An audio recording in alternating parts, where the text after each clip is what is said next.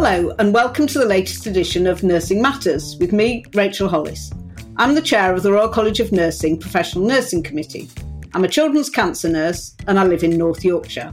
Welcome first to my co host, Carolyn Middleton, Professional Nursing Committee member for Wales and the first time on the podcast. Welcome, Carolyn. Thank you, Rachel. On our last episode of Nursing Matters, we talked about public sector pay and the RCN's campaign for fair pay for nursing. From September the 15th, RCN members working in the NHS right across the UK will be balloted on whether to take industrial action in response to the current pay dispute. This week, we'll hear the story of a nurse who was involved in industrial action in Northern Ireland in 2019. So, welcome to our special guest, Edna Grant. Hello, Edna. Hello, Rachel. How are you? I'm good, thanks, Edna, and thanks so much for giving up your precious day off to join us on the podcast today. Oh, you're very welcome.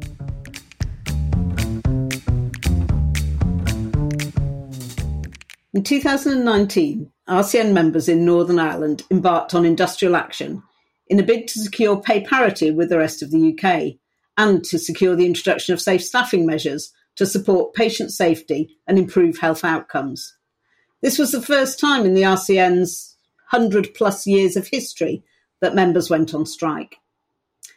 Nursing pay in Northern Ireland had fallen behind the rest of the UK, and chronic short staffing meant patients were being treated in hospital corridors, nurses were struggling with excessive caseloads, patient care was being compromised. RCN members and other health workers successfully undertook three days of strike action at the end of 2019 and into January 2020. And as a direct result, the government agreed to restore pay parity with nursing staff in England and to implement a series of measures to improve safe staffing. Edna, back in 2019, when the ballot paper came through the door asking whether you would vote for strike action, what was your initial reaction? Um, disbelief that it had come to that. It was very daunting. It was an option when, at that stage, options for nurses were very limited. Did you have any concerns about the prospect of going on strike. Yes, we were a lot of tears, Rachel, a lot mm-hmm. of tears. It was very daunting. It's what we do. How do we do this without affecting patient care? And the mm-hmm. answer to that was patient care has already been affected. Mm. There are already risks out there, and there is no solution on any table that we're sitting at at the minute to find out how we get a resolution to this. Um, patients were already at risk. And I think when you got your head around that, Rachel, and realised things are really, really bad, this is an option that we believe will make things better. If you are only given one choice, it's very easy then to move forward. If your options are so limited and there's only one option left, the decision's really made at that stage, isn't it? And you felt that that was the position you were in at Northern Ireland at, at the time, that all other options had been exhausted? I honestly do believe that all of the talking that went on pre-ballot mm-hmm. and all the conversations that would ha- that were had, every time there was another conversation, we were so hopeful of a better outcome. And we had no government sitting at that stage, so we, we were very limited in who we could speak to, who had power to do anything for us. Every time we built up hope that we wouldn't have to do this, we, we ended up back at the same table saying, right, no, sorry, there's no other resolution for you. At that time, there was an awful lot of talking. You know, the RCN were coming back to us saying, "You are the members. What do you want? You know, tell us what you need." Uh, mm. And they went and, and, did all the groundwork. They did all the background work. They did all the talking, and they fed that all back to us. So we were being reassured at every level and every avenue was exhausted before we came to a strike. And I think it made it easier when you knew that every other avenue had been exhausted. And the RCN were very clear about that to their members. You know, we we we cannot find another way. And that was talking about those twin issues really of pay parity and of the staffing levels that you were working with at the time. It was, yeah. Staff aren't going to stay if they can't get a recognised pay. And if, if there's other options opened where they can get better pay, you, you're going to expect people to leave to do that. And that's what mm-hmm. was happening. And, and there was no other way around it.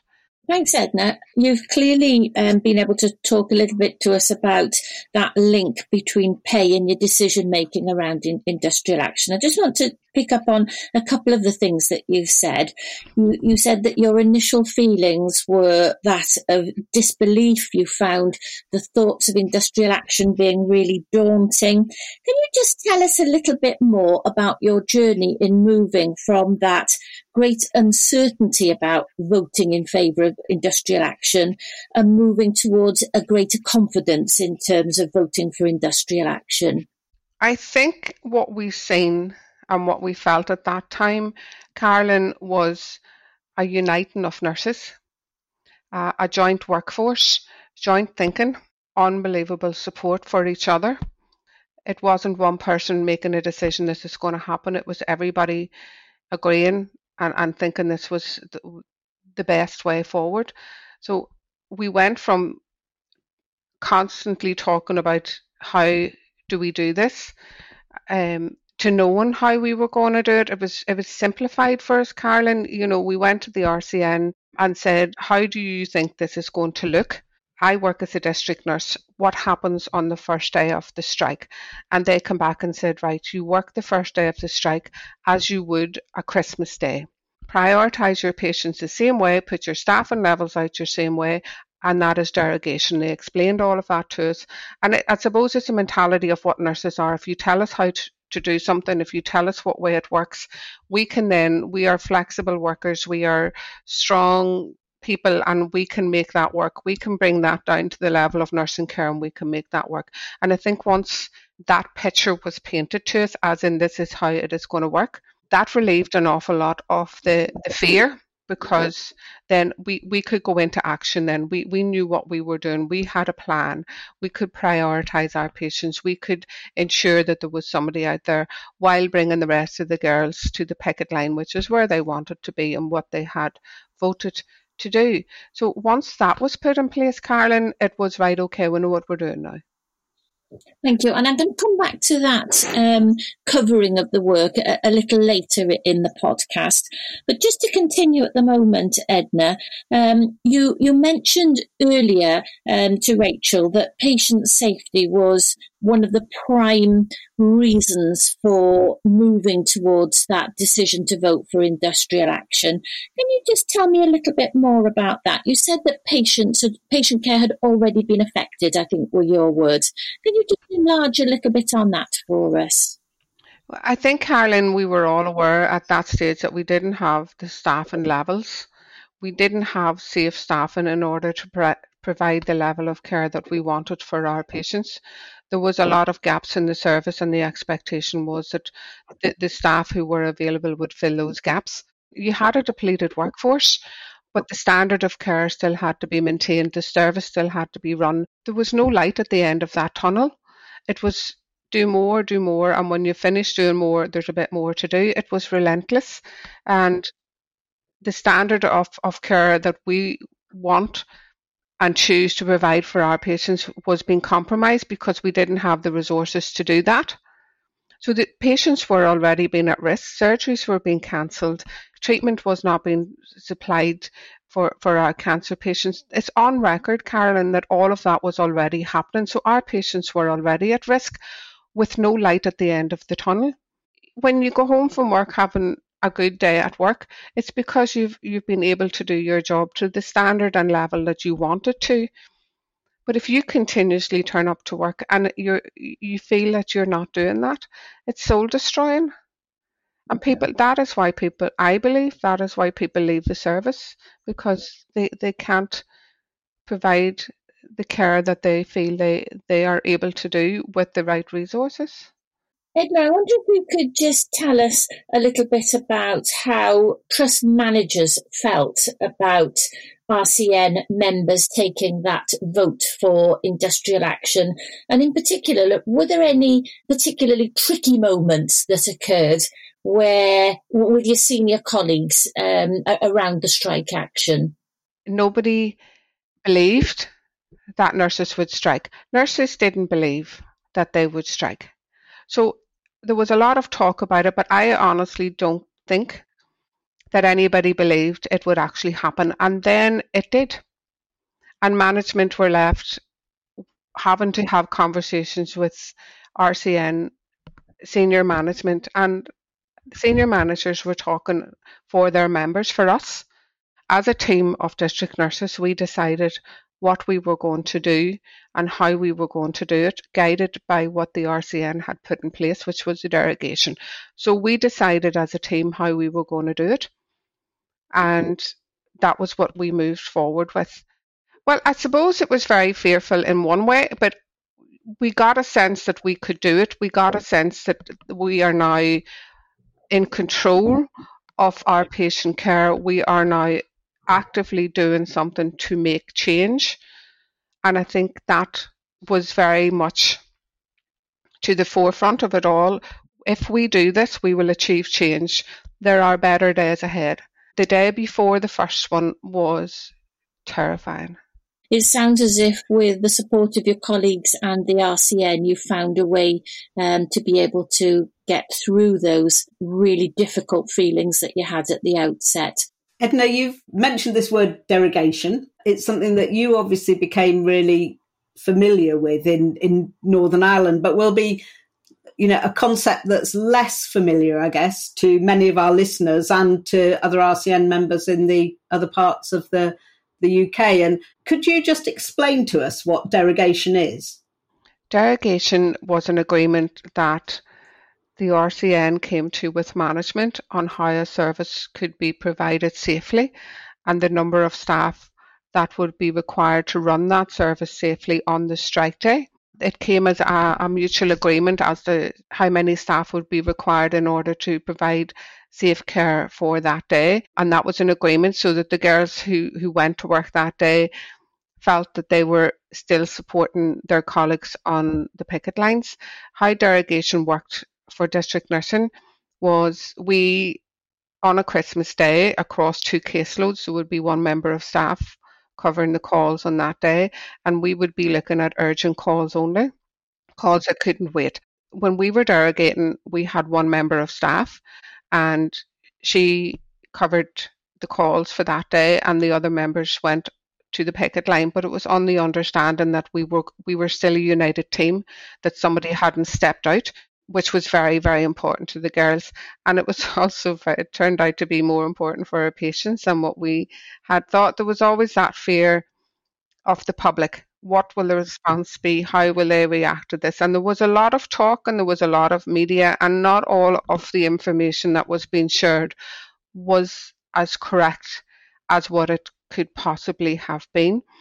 So when my colleague was derogated for the first day, she went off to do her calls and she mm-hmm. went into the first house and the wee lady was horrified to see her and she was like what are you doing here? You shouldn't be here. You should be on the picket mm-hmm. line.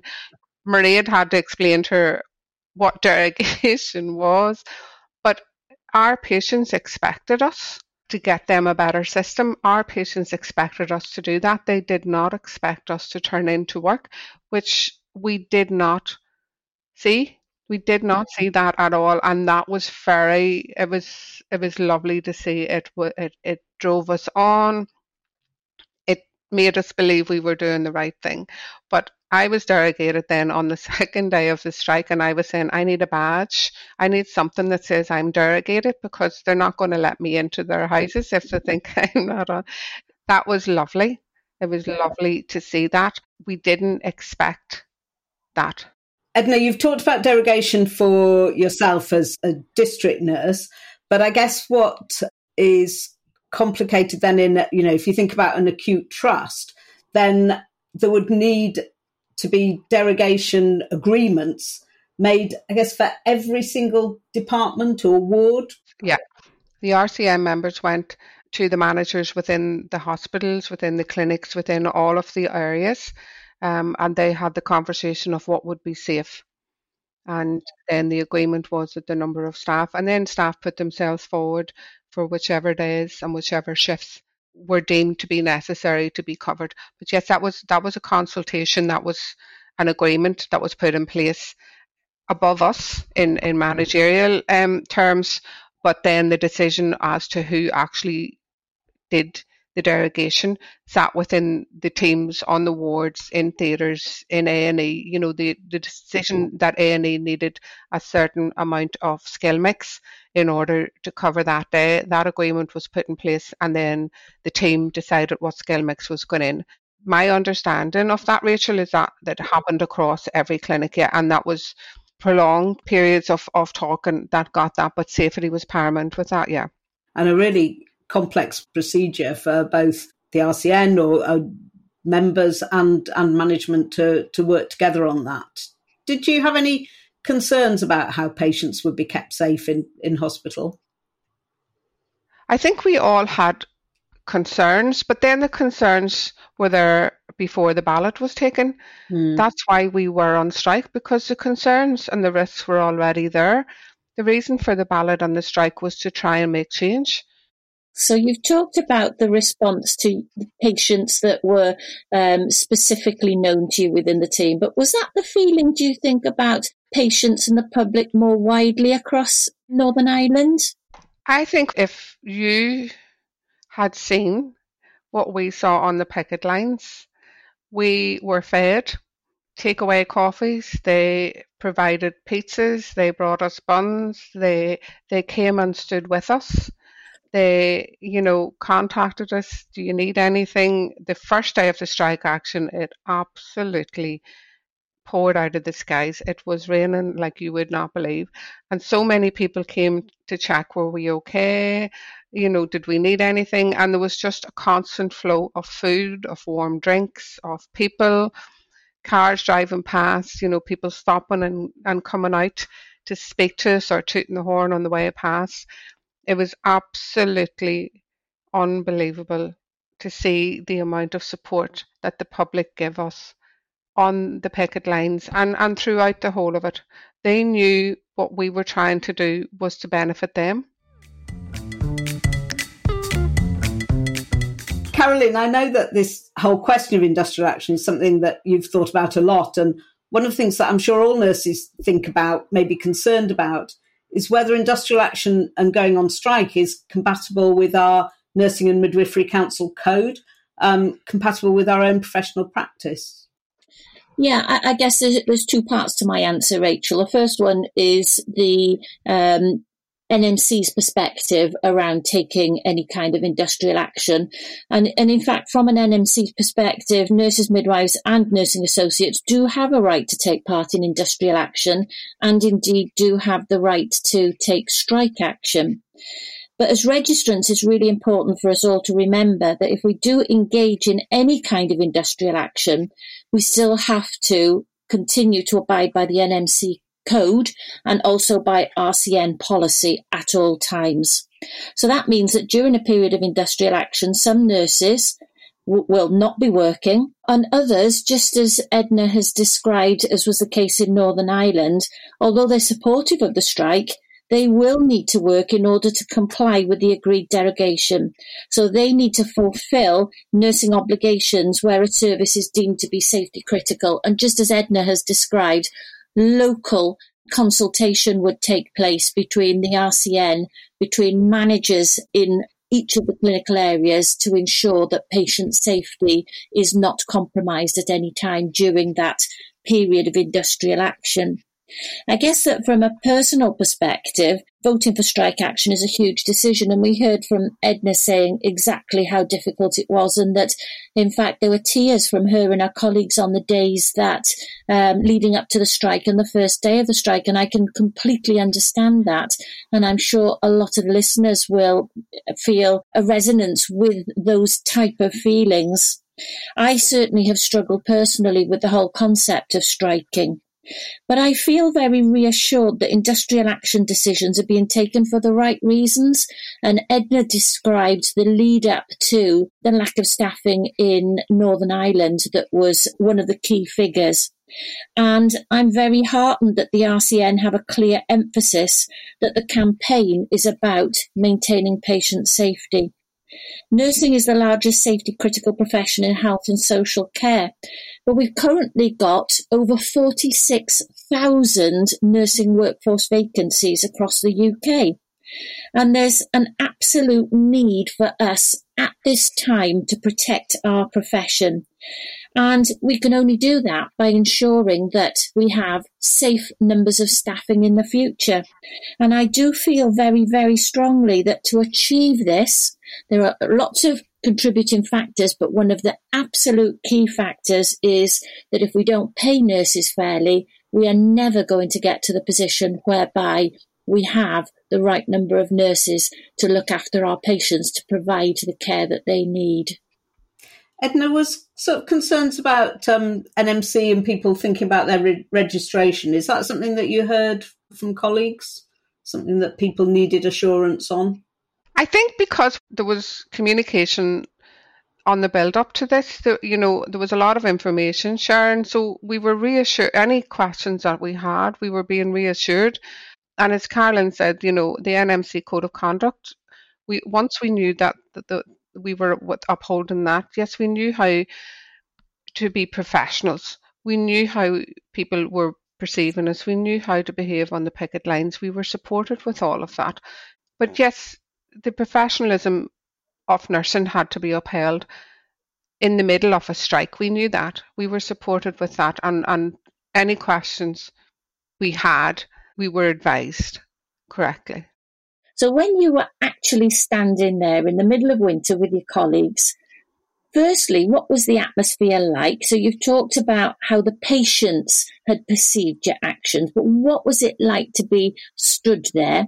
And the second thing that I'd want to know is, was there any negative comments or negative feelings from colleagues who had not come out on strike? The feeling on the picket lines, Carolyn, was how did we get to be here? And mm-hmm. and and then you looked round and you saw the very strong workforce united nursing families standing around you. And you saw the uh-huh. general public coming up what wrapped up for the weather, prepared and prepared to come and support us. They came prepared to support us. We got chatting to our work colleagues that we don't normally see. We're, we're quite isolated out in community sometimes. So we got chatting um, to our work colleagues in all the different areas and we learned from each other and we leaned on each other. And, and there was a huge outpouring of support and love for each other and it united nurses like you would not believe. So that was a real it was a bonding, it was supporting and it, it, it was a sharing of kindness and generosity and all of those lovely feelings on what was such a horrible place to be. The public were given us stories of, of family members who had maybe died and, and they wanted to come and share those stories with us and, and and thank us for what we did. So there was healing and the the story of, of the father who joined the girls in Belfast on the picket line, his daughter had just died and he people were thinking, Oh my goodness, he will be so cross at nurses going out and strike when he, he literally turned up and he says, I'm here to support you. You did your best for my daughter. I understand now, you know, what was going on at that time. So that was, it really was like being in a parallel planet, standing on a picket line as a nurse. It was never something I ever believed I would be, be saying or, or having to do. But it really was a very, very positive place to be cold but positive. If you asked anybody who was on the picket line, the first thing they'll say is rain. Negativity was not something I saw a lot of, but yes, there were some nurses who felt that they just could not stand on a picket line. Now, the option for them was to be derogated then and, and still support us. So while there was people struggled greatly with actually being on a picket line, there was an option for them to still support. But yes, there was probably not at the level where people were frontline workers because we needed change. So we felt this was positive. The negativity maybe was from more senior members of management who thought this was just not something that was going to solve the problems. But then they hadn't got a solution for the problems either. There was from from staff who were frontline workers, um, Carolyn, I didn't see a lot of negativity, no. I, I think that a lot of what you've said to us today, Edna, will be massively reassuring to those people who are struggling with their feelings around yes, the need to strike, but actually taking that step to support industrial action. I couldn't imagine anybody going into this feeling anything other than absolutely terrified and worried and stressful. I can't imagine anybody going into that feeling any differently. That's completely normal to feel that way. But I can tell you from my experience that it is humbling to see just how strong nurses can be when they unite and how supportive they are. And also, I would be very much saying, do not preempt what the public are going to do because you will be surprised, because I know we certainly were. And Edna, what was the outcome of the, the strike action for, for those who are perhaps less familiar with the situation? We got pay parity. We got, well, first of all, we got the government back in sitting. We got um, the elective members back in in a sitting government here in Northern Ireland in Stormont. We got, so nurses have the strength and ability to do that. So we got them back in to make the decisions and, and put things into place. We got pay parity for the staff in Northern Ireland. We got the conversation about safe staffing levels. That is ongoing at the minute. We got um, an increase in the nursing places so that we could generate a workforce. Edna, what would you say to your fellow RCN members across the UK who are currently considering whether to vote for strike action? I think what we learned was in order to bring about change, we have to be that voice and we have to be united. There is strength in numbers, we know that. So if we want to bring about change, this is an option.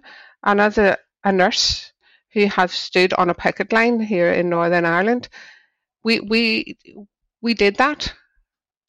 Nobody, you know, nobody believed it would happen. It did happen. It was successful. It, we have learned from that. We have a voice. Nursing has a voice. We need to use that voice and we need to present as a united front and we need the numbers to do that.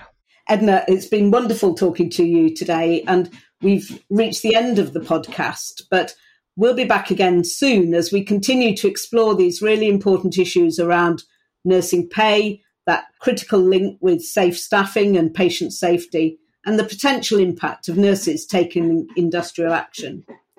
But for this week, thanks to our special guest, Edna Grant. Edna, thank you so much.